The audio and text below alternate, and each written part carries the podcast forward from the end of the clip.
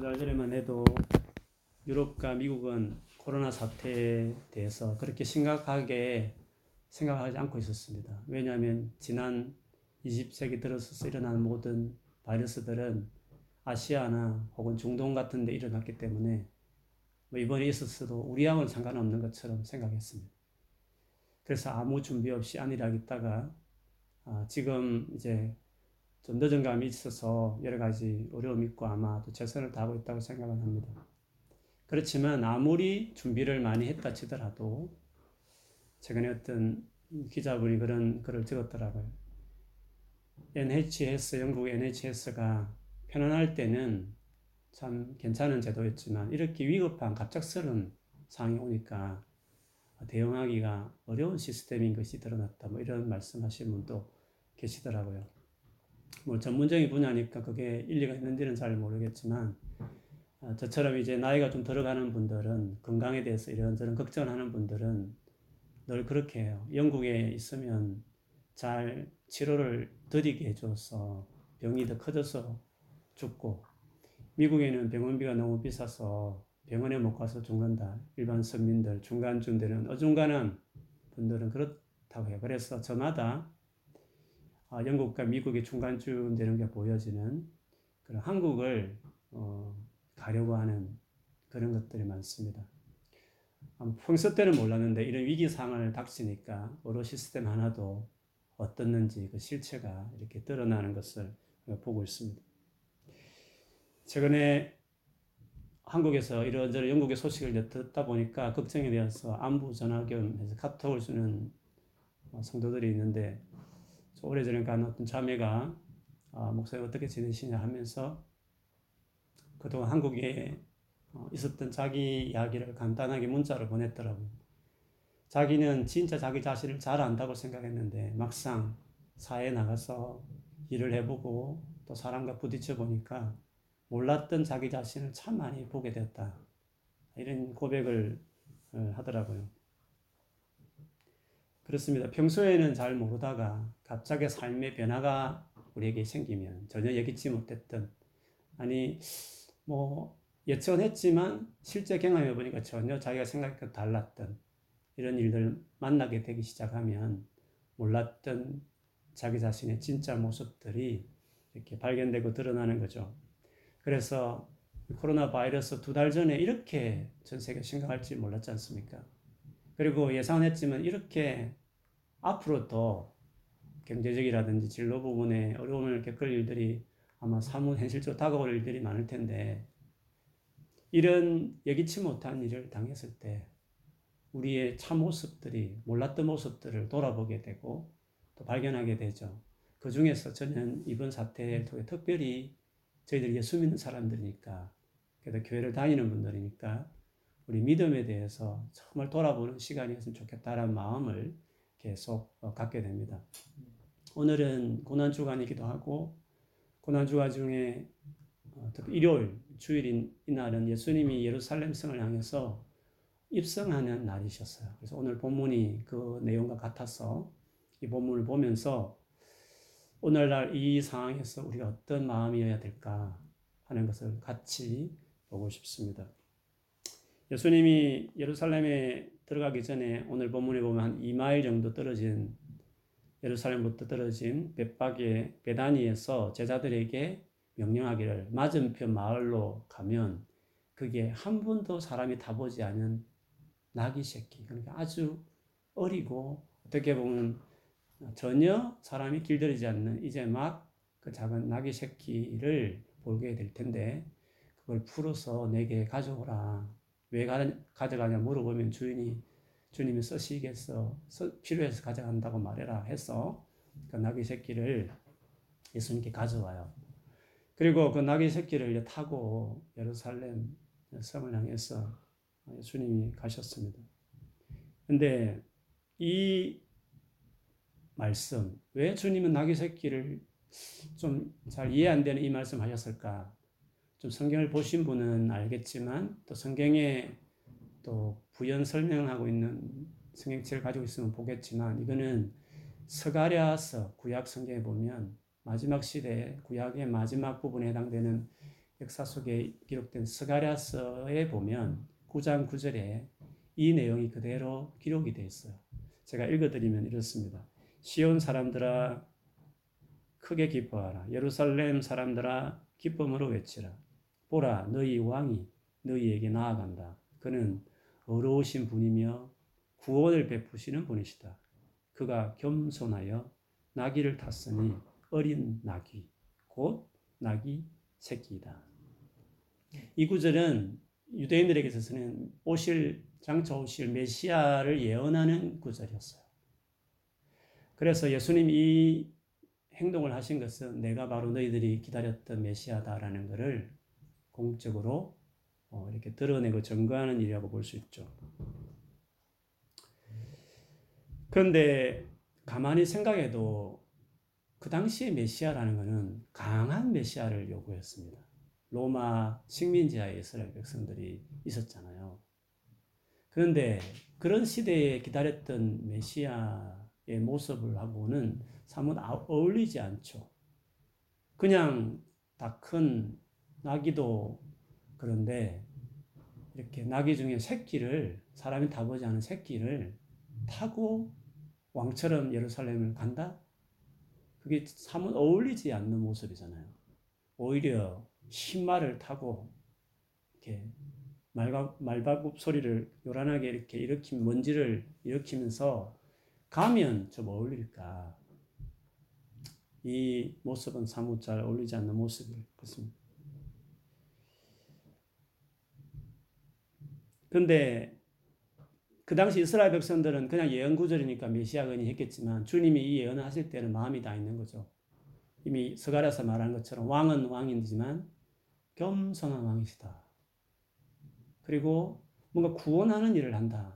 이렇게 하셨는데 그들이 그 당시에 사람들이 기대했던 구원과 다르게 우리가 알듯이 이 왕은 왕인데 세상을 다스리긴 다스리지만 그가 처음 오셨을 때에는 고난받고 겸손하게 종처럼 섬기면서 마침내 십자가 돌아가심으로 우리를 구원하시는 그 어려운 일을 행하신 그런 구원자로 오셨잖아요. 그것을 그런 식으로 보여준 것이었지만 그 당시 백성들은 그런 의미를 사실 잘 몰랐다고 말할 수 있습니다. 겸손하게 새끼를 타고 입상하시는 우리의 임금이신 예수 그리스도를 한번 떠올리면서 봤으면 좋겠습니다. 이런 예수님에 대해서 제자들은 어떤 반응을 보였는가 보면 먼저 자기 겉옷을 벗어서 나귀 위에 이렇게 다 펼쳐서 거기에 예수님을 태워서 어, 갔습니다. 또 다른 그 외에 많은 다른 제자들도 자기 겉옷을 예수님 가는 그 길 앞에 겉옷을 펼치면서 마치 어, 레더 어, 카페트처럼 왕이 가는 그 카페트 같은 느낌처럼 그렇게 예수님이 가는 길을 아, 환영했습니다. 더구나 크게 기뻐하면서 큰 소리로 찬양했다고 그렇게 말하고 있습니다. 주님 이름으로 오시는 왕에게 복이 있다. 하늘에서는 영광, 땅에서는 평강. 이렇게 하면서 어, 그 찬양하고 노래하는 모습을 볼 수 있습니다. 근데 여러분 이런 제자들 또 많은 어떤 무리를 이루고 있는 예수님을 따랐던 사람들이 이렇게 예수님을 열렬히 환영했던 데에는 이유가 있습니다. 오늘 본문 37절만 봐도 뒷부분에 보면 그들이 예수님을 통해서 여러 가지 기적들을 목격했기 때문이다. 어, 그 대단한 메시아로서의 자격을 갖춘 존재로 보였던 거죠. 특별히 오늘 이 본문은 네 개의 신약의 복음서에 다 나오는 내용인데 요한복음의 내용을 특별히 보면 요한복음에만 있는 내용이 있는데요. 거기 보면 예수님이 지금 나귀를 가져오라고 제자들에게 말했던 것이 벳박이라는 배단이라는 곳이었는데 거기에 살고 있었던 예수님 사랑했던 어, 가족이 있었어요. 그 가족이 이제 나사로 가족인데 나사로 가족이 죽게 되죠. 그래서 요한복음을 보면 유명한 내용인데 나사로가 죽었는데도 주님이 지체하셨고 죽은 지 사흘 만에 이미 시체가 썩어가는 그런 가운데 오셔서 나사로를 그 죽은 나사로를 무덤에 살려요. 놀라운 일이죠. 그것이 그 베다니 동네에 허다하게 소문났어요. 그리고 예루살렘 가까운 예루살렘까지 그 소문이 퍼졌고 그래서 요한복음에 보면 그 표적으로 인하여 더더욱 많은 사람들이 열광적으로 예수님을 환영했다. 요한복음에는 더 자세하게 설명하고 있습니다. 그러니까 그들이 그렇게 환영했던 것은 그들이 예수님이 기대했던 기대는 로마의 이 압제로부터 못 살겠고 정치적으로 수많은 확정이 있었기 때문에 여기에서 건져줄 강력한 메시아 바로 죽은 자를 살리는 이분이야말로 그런 분이다 그렇게 생각하고 열렬히 그들이 환영한 것이었습니다. 그러니까 그들에게 가장 현실적으로 필요한 문제였어요. 그들에게 가장 지금 필요한 것은 정치적인 독립이었어요. 그리고 먹고 살 수 있는 경제적인 문제를 해결해주는 바로 그 메시아를 그들은 기다렸다는 거죠. 지금 당면한 현재의 문제를 해결해주는 해결사 같은 메시아를 그들은 기대하면서 그 예수님을 환영했어요. 근데 얼마 있지 않아서 예수님이 예루살렘 성전에 가서 그렇게 할 줄 알았는데 오히려 자기들이 하나님 준 성기는 성전 안에서 소란케 하고 제사 행위를 방해하는 이런 것 행동들을 하면서 완전히 여론이 바뀌면서 하루아침에 예수를 죽이려 했던 원수들의 말에 선동되어서 예수를 십자에 못 박으라고 많은 대중들은 예수님을 어, 죽이라고 소리치는 사람으로 바뀌어버렸죠. 심지어 예수를 따랐던 제자들도 배반하고 배신하고 너무 두려운 나머지 다 뿔뿔이 흩어져 도망쳤고 두려움과 불안에 쌓여서 밀폐된 어떤 자기 그 방에 들어가서 전혀 나오지 않는 두려워 떨면서 자기 공간 안에 그냥 어, 격리된 채로 그냥 살아가는 그런 제자들로 바꾸어진 것을 우리가 복음서를 좀 알면 알 수 있습니다. 여러분 이 제자들을 한번 생각해 보십시오. 이런 예상치 못했던 자기들이 기대와 다르게 어떤 일이 진행되었을 때 그들의 이 바뀌어진 달라진 이 태도와 모습들을 한번 보십시오. 그들은 특별히 예수님의 열두 제자 같으면 또 많은 제자들 가운데서도 예수님과 많은 시간을 보냈어요. 열두 제자 같은 경우는 3년 가까이를 예수님과 먹고 자면서 직접 예수님의 음성을 들으며 가르침을 받았고 그리고 예수님께서 행하신 놀라운 기적의 현장에 직접 있었고 또 오병이어 같은 것 같아 보면 직접 자기 손으로 이렇게 기적을 일으키는 그리고 전도 보냈을 때 전도 나가서 또 기적을 일으키는 자기 스스로 많은 기적을 경험했던 그런 제자들이었다는 거죠. 이런 제자들 예수님이 이렇게 철저하게 제자 훈련을 시키고 그 제자 훈련 학교 졸업하는 시점처럼 어, 가이사라에 있는 빌립보 성에 있는 가이사라라는 지역에서 한 산에서 제자들을 특히 열두 제자들을 모아놓고 예수님 마지막 졸업 시험 같은 시험을 그들 보내면서 특별히 어, 어, 쳤죠. 그, 그 시험은 주관식이었고 딱 질문 하나였습니다. 그것은 예수님이 제자 훈련의 모든 제자 훈련, 그동안 그들과 함께 하면서 했던 어, 목적이 뭔가, 어디에 포커스를 두고 예수님이 제자들과 함께 보냈나 하는 것을 그 질문 하나가 우리에게 말해줘요. 그 질문이 뭡니까? 여러분 아시듯이 나를 누구라고 생각하느냐? 나 예수를 네가 어떻게 아느냐? 라고 제자들에게 질문했습니다.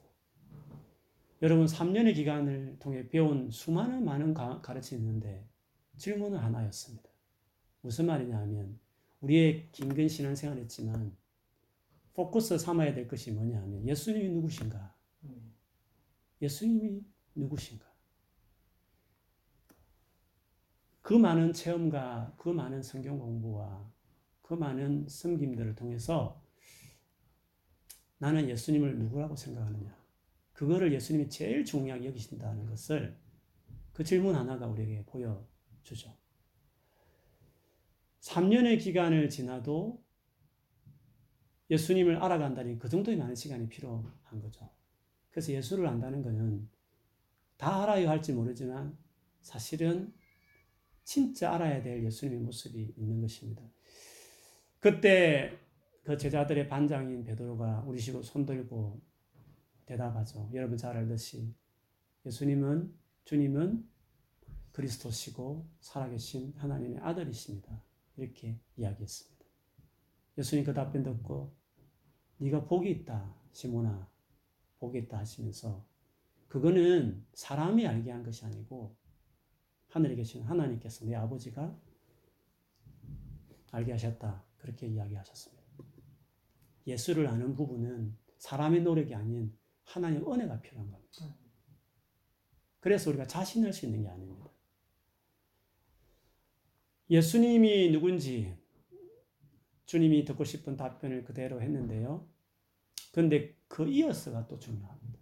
예수님께서 그 이어서 그 전에 하지 않던 새로운 말씀을 하셨어요. 근데 그 말씀을 듣고 갑자기 베드로가 난색을 표현하면서 마치 우통벗고 싸울 마음처럼 예수님께 달라들어서 항의를 했어. 지금 무슨 소리 하시냐고. 근데 예수님도 물러서지 않았죠. 사탄아 내 뒤로 썩 물러가라고. 네가 하나님 일을 생각하지 않고 사람의 일을 생각한다. 이렇게 하셨어요. 그러면 예수님께서 무슨 말씀 하셨기에 베드로가 갑자기 칭찬전의 베드로가 이렇게 사탄이라는 말을 들을 정도로 엄청난 책망을 받았을까요? 그거는 그 본문에 알듯이 예수님이 예루살렘 가서 어떤 일이 일어날 것인지에 대한 말씀을 하셨어요. 내가 예루살렘 가면 이스라엘 장로들과 대제사장들과 율법 학자들에 의해서 심한 고난을 받고 죽었다가 사흘 만에 다시 살아날 것이다. 그렇게 하셨어요. 다시 살아난다는 말을 또 하셨음에도 불구하고 그것보다는 고난받고 가서 예루살렘 가서 죽는다. 그 말씀을 먼저 듣고 베드로는 이는 있을 수 없다고 생각했어요. 왜냐하면 유대인들이 생각한 메시아가 죽는다고 생각한 그 견해가 없었어요. 메시아 오면 그냥 끝이라고 생각했어요. 유대인의 완전한 회복과 전 세계 어떤 되는 민족으로 그냥 된다 이렇게 다 생각했어요. 그런데 고난받고 죽는다고까지 말하니까 그들이 생각한 특히 베드로가 생각한 그리스도의 모습하고 아닌 거죠. 그래서 그렇게 막 항의를 한 것을 볼 수 있습니다. 여러분 3년을 따라다녀도 예수를 그렇게 가까이 대하며 말씀을 듣고 수많은 체험을 해도 예수님이 정말 알려주고 싶은 것들을 들을 기가 없는 준비가 안 돼 있어서 모르고 있는 영역이 이렇게 있을 수 있다는 것이 예수님의 제자들을 통해서 볼 수 있고 그래서 그들이 길에 다른 예기치 못한 일이 예루살렘에 벌어지자 그렇게 그들은 도망치고 숨고 격리된 채로 고립되어서 그냥 힘들게 살아가는 그 모습으로 되었다라는 것을 알 수 있습니다.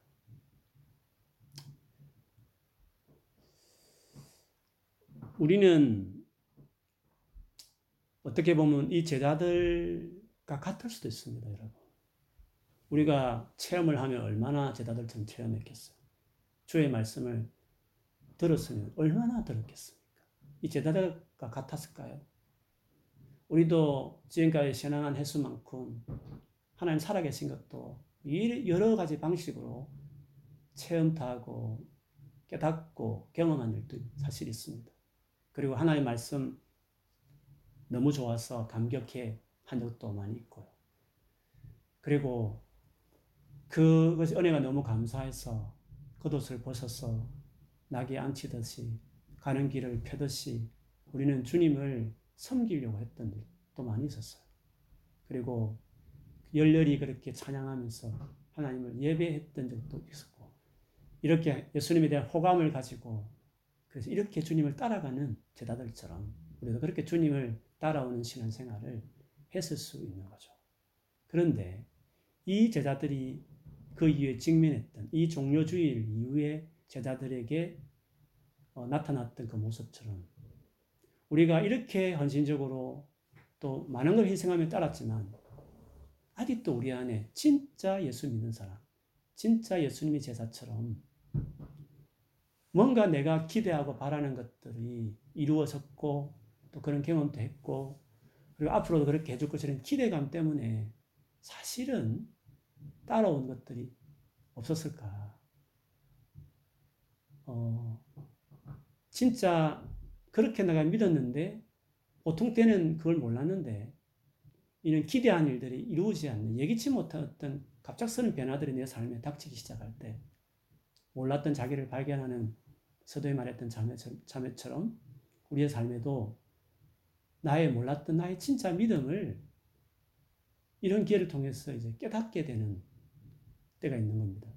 오늘 제자들처럼 이렇게 가깝게 따랐던 많은 것들을 알았던 그 제자였지만 정말 중요한 진짜 예수님의 제자로 필요한 것들이 결여되어 있는 것처럼 이번 이 기회에 자기 믿음, 특별히 예수님을 어떻게 믿고 있는지, 과연 내가 지금 믿고 있는 이 믿음이 이런 이 정도의 믿음으로 내가 천국을 갈 수 있는 건지, 그냥 내가 바라는 거, 기대하는 거, 그거를 얻기 위한 주님 정도로 혹시나 내가 생각하고 있지 않는지, 결정적인 순간에는 하나님 일을 생각하지 않고 사람 일을 생각하는 이 정도, 지금 이 상태에 있는 제자들처럼 내가 주님을 따르고 있었지는 않았는지 하는 것을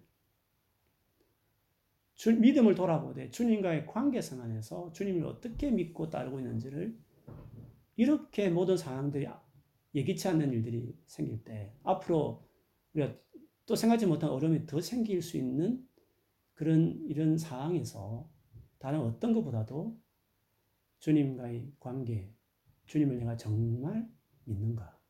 정말 나는 구원받을 수 있는 믿음을 가진 사람인가? 라는 것을 돌아보는 시간이 됐으면 좋겠습니다. 근데 이런 것을 언제 알 수 있을까? 내가 나의 믿음이 실체를 언제 알 수 있을까? 바로 지금 같은 겁니다. 지금처럼 내가 기대했던 것들이 열심히 기도하고 기대했던 일들, 준비했던 일이 갑자기 어떤 상황에 의해서 하나님이 이루어지지 않는다든지 도와주지 않는다든지 그걸 어느 상황을 그냥 둔다든지 이런 일들이 막 생길 때 그때 우리 믿음의 실체가 드러나는 거죠. 만일에 그런 상황이 생겼을 때 이전에 그렇게 뜨겁게 주님을 섬기던 것도 스톱. 그렇게 주님을 간절히 찬양하고 기도했던 것 열정도 식어버리고 주님 곁을 떠나서 격리돼 숨은 채로 주님을 생각은 하고 있지만 주님과 거리를 둔 채로 두려움과 불안에 있는 자기 룸에 갇혀서 그냥 이 시간을 마냥 보내듯이 그런 식으로 보낸다면 우리는 본문의 제자와 비슷하다. 그런 생각을 우리가 해야 하는 거죠. 그런 믿음이 구원받을 수 있을까요? 100% 그런 믿음으로 나는 하나님 나라 갈수 있다. 이렇게 생각할 수 있을까요? 그 중요한 믿음이 사람이 한 번 죽는 것도 두렵지만 죽은 후에 영원한 지옥이냐 천국이냐 하고 갈림길에 있는 그 중요한 믿음이 그 예수를 진짜 그런 믿, 믿는 그 믿음이 내게 있을까? 그거를 평소 때는 그냥 체험도 하고 봉사도 하고 예배도 했으니까 주님에 대한 호감도 했으니까 말씀을 듣는 재미도 알았으니까 그냥 생각했지만 혹시나 지금 현재 이 제자들의 수준 정도의 내 믿음이 있다고 한다면 그 어떻게 하겠습니까? 그래서 이렇게 힘들고 어려운 순간에 힘들지만 오히려 그 중요한 믿음, 믿음 중에서도 구원에 이르는 예수를 진짜 믿는 믿음, 믿음으로 내가 서 있는지를 돌아보는 것이 정말 중요하겠다. 그 생각을 하게 합니다. 근데 여러분, 이런 제자들에게 감사한 일이 있습니다. 왜냐하면 주님이 이렇게 고립되어 있는 제자들에게 두려워서 막 숨어 있는 문을 아예 닫고 외부 사람이 들어오지 못하도록 발각되지 않도록 다락방에 제자들이 숨어 있었지 않습니까? 그때 어떻게 했습니까?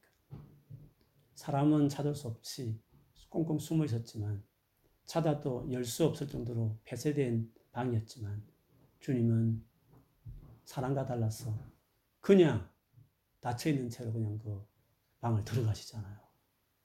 가셔서 내니 두려워하지 말라 하시고 성령을 받으라 하시면서 그 제자들을 참 구원의 길로 그리고 하나님 나라 위해서 정말 한 사람 남김없이 다 숭배하고 어, 끝까지 귀향하면서까지 주로 헌신했던 제자들이 된 것을 생각해 보면 이렇게 다락방에 숨어 있는 두려워드는 제자들처럼 이런 두려운 상황에 격리되어 숨어 있는 여러분 방에 이런 시간을 보낼 이때에 주님이 여러분을 찾아오실 수 있는 거잖아요.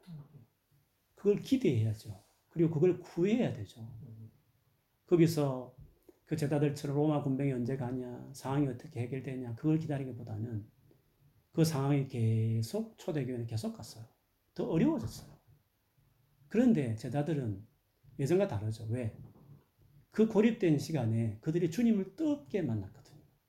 그리고 기도 중에 성령의 충만을 입었기 때문에 오히려 그 이후의 상황이 더 안 좋아도 구원에 이른 믿음뿐만 아니라 그 믿음의 도를 전하는 일을 위해서 타 제자들이 귀하게 주를 위해서 자기 삶을 드렸어요. 그러니까 이 고립되어 있는 여러분 다락방 같은 방에 주님이 오시도록 주님이 반드시 가셔요.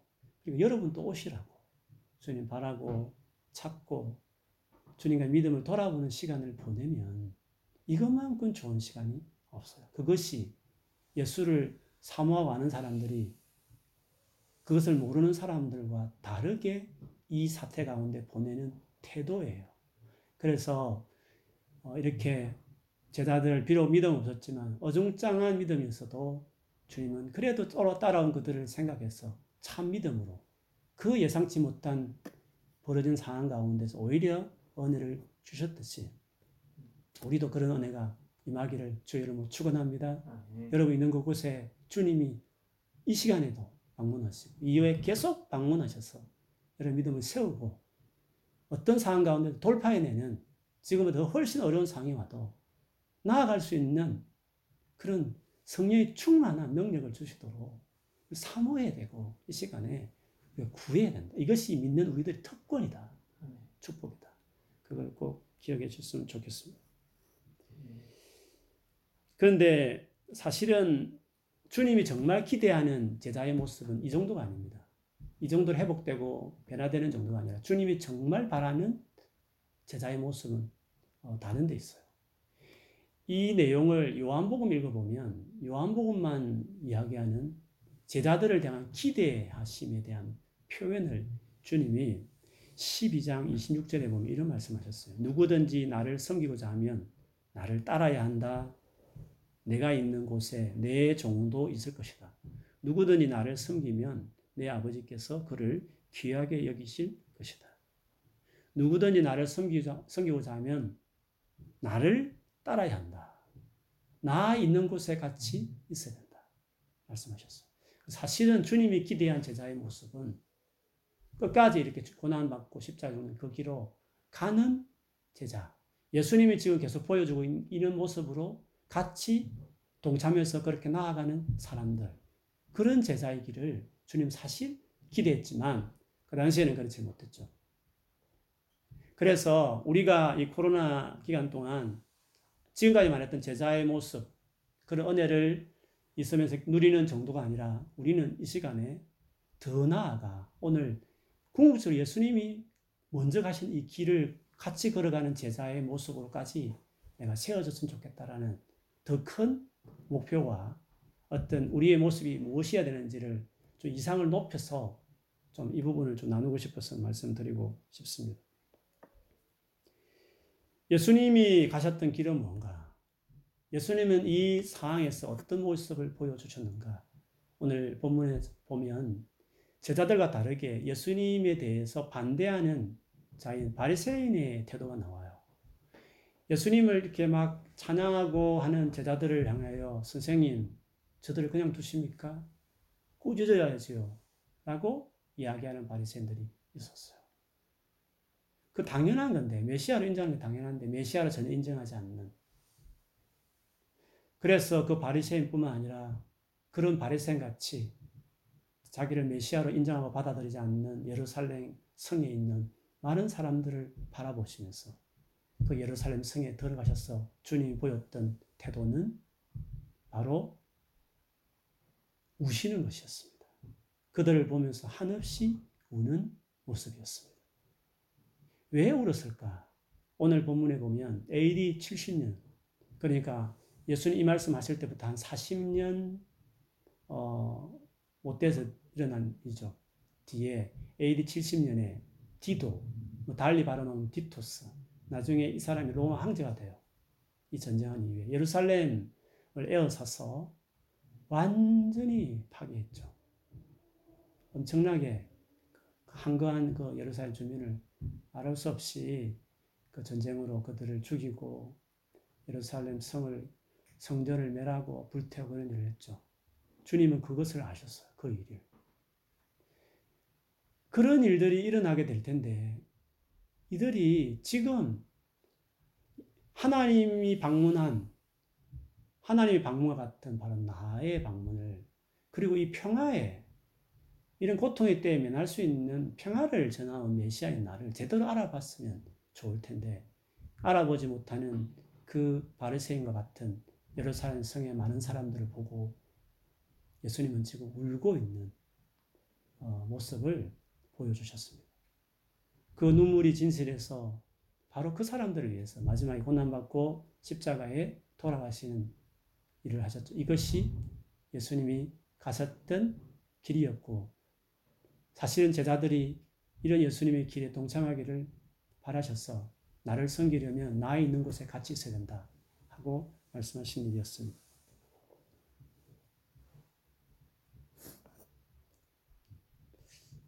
우리가 어떤 문제나 어려운 일이 생기게 되면 인간은 그런 것 같아요. 다 책임 소재를 따져요. 누구 잘못이냐 그거부터 사람들은 자동적으로 어, 따지게 되는 것 같아요. 이 코로나 사태에 일으킨 장본인이 누구냐? 우리나라에 이렇게 확진을 가져온 이 퍼지게 한 세력이 누구냐? 각각 또 진영이 나눠져죠. 진영이. 자기가 속한 진영의 논리를 받아들여서 상대 진영을 똑같이 또 변호하고 우리 앉아 있어요. 뭐 하고 있는지 모르겠어요. 우리는 문제가 있을 때 항상 다른 사람, 이 문제에 책임 있는 자들을 가려내고 그 사람을 비난하는 것에 그 라인에 서요. 그 라인에. 예수님은 어떠셨는가 하는 거죠. 지금 하루에도 요즘 제가 뉴스는 잘 안 보지만 하루에도 몇백 명이 영국에 죽어가잖아요. 사람 죽어가는 것도 숫자 놀이에요. 어느, 어느 나라가 몇 명 죽었대. 그냥 사람 죽어가는 것이 나와 관련 없으니까. 뭐 게임같이 그렇게 생각하지 않겠지만 너무 그냥 죽어가는 사람들에 대해서 그냥 하나의 숫자 얼마 늘었대 어떻게 됐대 뉴스를 보는 이유가 보면서도 갖는 이유가 보고 나서 이야기할 때도 태도가 그럴 수 있느냐는 거죠. 그게 지금 예수님이 보여준 이 멸망하고 죽어가는 사람들을 보시면서 주님이 가진 태도가 얼마나 다른가 하는 것을 저 자신부터 우리 모두가 볼 수 있는 일이 있어야 되겠습니다. 이런 상황을 보면 뭐 자신을 돌아보는 사람이 있겠죠. 회개하고. 그것으로 멈추지 말고 오늘 하나님께서 정말 원하시는 제자. 이 어려운 상황. 뭐 이것이 뭐 하나의 심판으로 왔니 안 왔니 그렇게 생각하지 않더라도 사람이 죽어가잖아요. 많은 사람이 고통을 당하는 거잖아요. 예수님은 자기에게 자기를 죽이려 한 사람들의 멸망을 향해서도 이렇게 아파했는데 원수 같지 않고 그냥 일반 사람이 죽어가는 이 상황. 심판이 아니라 그냥 생긴 이 일이면 더더욱이나 우리는 아니 심판으로 주어졌다 하더라도 예수님 이런 모습을 보였다면 우리가 이런 상황에서 가져야 될 태도는 예수님의 이 태도예요. 이것이 지금 정상적인 예수님의 제자들이 이 상황에서 보여줘야 될 태도라는 거죠. 지금 누구를 비난하고 있고 책임을 가리고 있고 왜 자꾸 이렇게 확진을 부리냐고 확진자 나오는 소식 들을 때마다 그 단체와 그 사람에 대해서 이렇게 자꾸 비난할 게 아니라 그리고 자꾸 죽어가는 숫자 가지고 숫자 놀이하고 앉아 있을 게 아니라 내 책임인 것처럼 생각하고 하나님 앞에 눈물로 예수님처럼 그 자기를 죽이려 하는 그 예루살렘 사람을 향해 우셨던 것처럼 그렇게 해야 된다. 그게 우리가 진짜 가져야 될 목표로 삼는 예수님의 제자의 모습이다. 그거를 다시 생각하고 싶습니다. 저는 지난 수요일 날 같이 했던 분 아시겠지만 그 시내산에서 이스라엘 백성이 검송아지 모세가 없는 어떻게 된지 몰라서 애굽에서 인도한 신을 아론에게 만들어 해가지고 검송아지를 만들어서 섬겼잖아요. 그 내린 심판이 컸죠. 하나님 다 죽여버리려고 그랬어. 근데 모세가 보였던 태도는요. 사람을 향해서 그렇게 진노하며 하나님 같은 진노를 했지만 그가 하나님 앞에 나아갔을 때 기도하는 장면을 여러분 자세히 출애굽기 32장부터 34장까지 보면 그래요. 슬프도 속이다 주님. 제가 너무 슬프다고 하시면서 그 엄청나게 범죄한 마땅히 전멸해야 될 만한 그런 자기 백성을 향해서 하나님에 나아가서 울면서 그 백성 살리는 일을 위해서 기도했다는 것을 그게 모세의 모습이었어요. 주님을 아는 사람들은 그, 그게 주의 마음이거든요. 오늘 주님이 지금 우시잖아요. 그 주님을 제대로 아는 사람은 주님과 정말 믿음을 서 있는 사람들은 이렇게 반응한다. 그거를 역시 구약에서 볼 수 있습니다.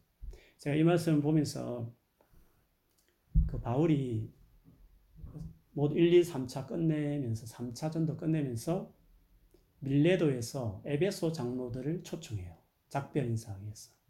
그때 바울이 지난 2년 이상을 에베소 지역에서 사역하면서 그가 어떻게 살았는가 자기 개인의 삶을 이야기해요. 그 일부분을 읽어드리면 어, 제가 이렇습니다. 장로들이 오자 바울은 그들에게 이렇게 말하였다.